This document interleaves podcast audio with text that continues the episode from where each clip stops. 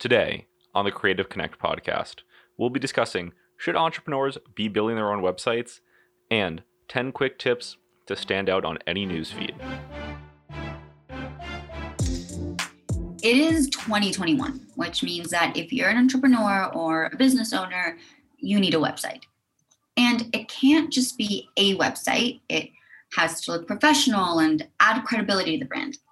Bobby, did you know that the average person spends 45 seconds on a website? But before that, they spend eight seconds on your homepage, just kind of scrolling and assessing whether they're going to move forward and hit another page or not. And also, that number is, you know, for what we consider like a good website.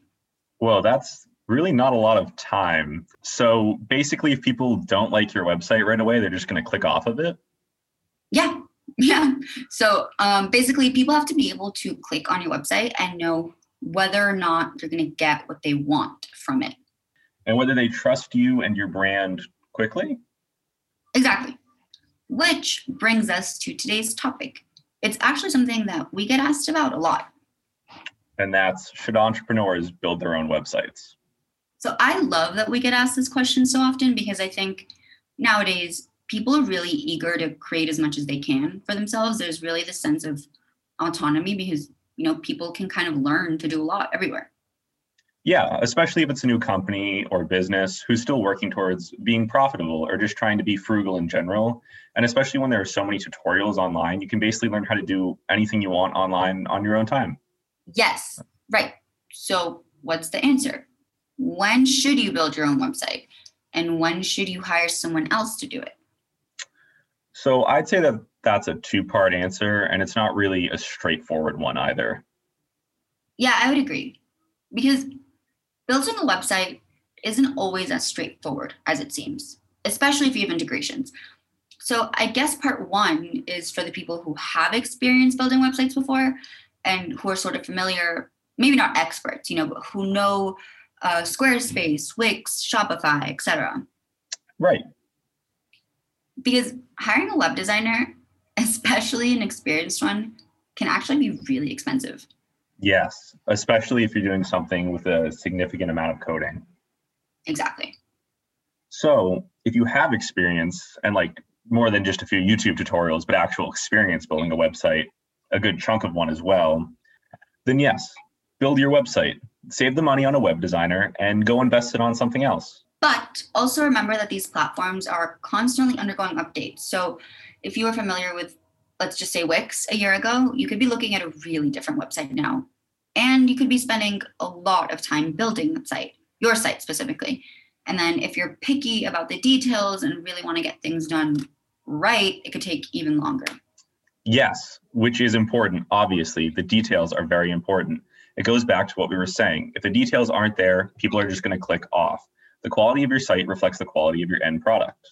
Okay, so I think this brings us to the second part of this question the people who don't have any experience building a website. Yes. Okay, so the thing is, these platforms can be tricky to learn, to say the least. And again, to reiterate, getting your website right is so important. It's as important as your socials, maybe more. Yeah, I'd say that's for another episode, but yes, that's very important. Right, okay. So basically, you need a very good website. And I think a lot of people don't realize how hard it is to create one. Like creating an okay website, sure, you can manage it. But really building an amazing site takes time and skill and an eye that web designers develop over time. And not to mention the technical skills. Right. So I think that for people who have near zero experience designing their own website can be tricky. And specifically, I think it's just kind of not the best use of their time. New businesses and small business owners are generally really busy.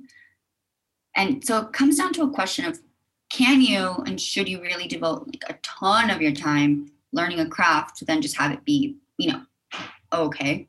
Yeah, it's definitely a tricky one. And I really think it comes down to your time management and efficiency and the general cost benefit analysis.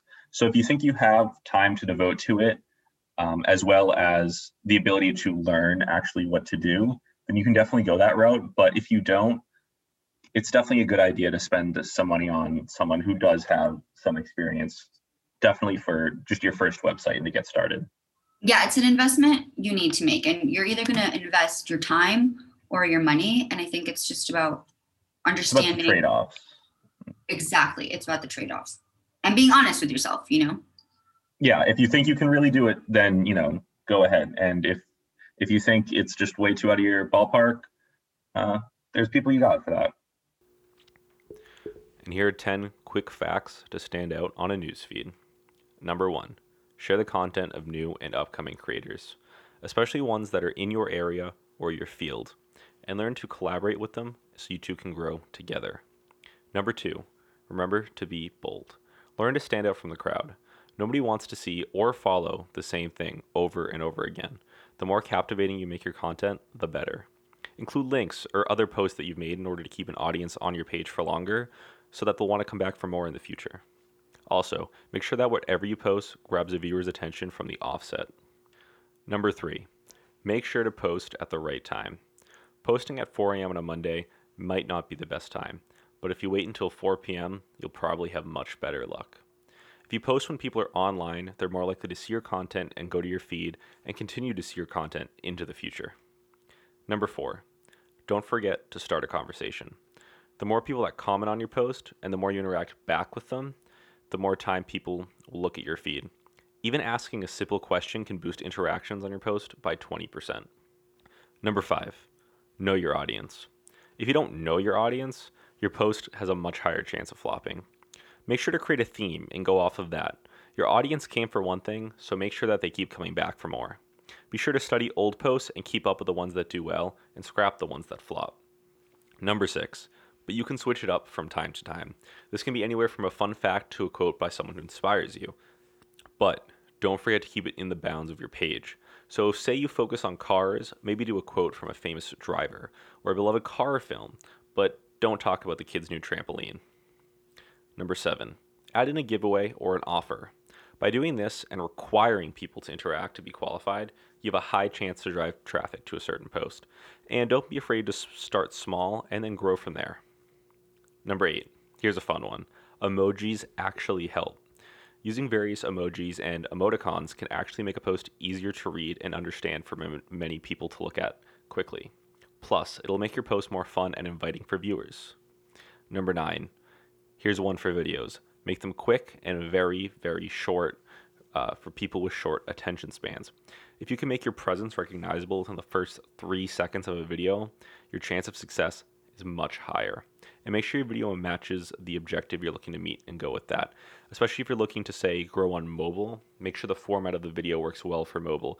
Because if someone already doesn't care about your video, they're not going to want to turn their phones for something that they probably might not enjoy. And number 10, keep it short. Most people devote little time per person on social media, so don't waste their time or your. And say on Twitter, make it quick. Anything less than 120 words is the real sweet spot to be. I'm your co host, Catalina Valencia. And I'm Bobby Oliver. And this is another episode of Creative Connect. Make sure to tune in next week for another new episode. That's it for today on Creative Connect. As always, we love getting and answering your questions. Be sure to subscribe, like, share, tell everybody about this podcast as we continue to navigate the interesting and not straightforward world of marketing.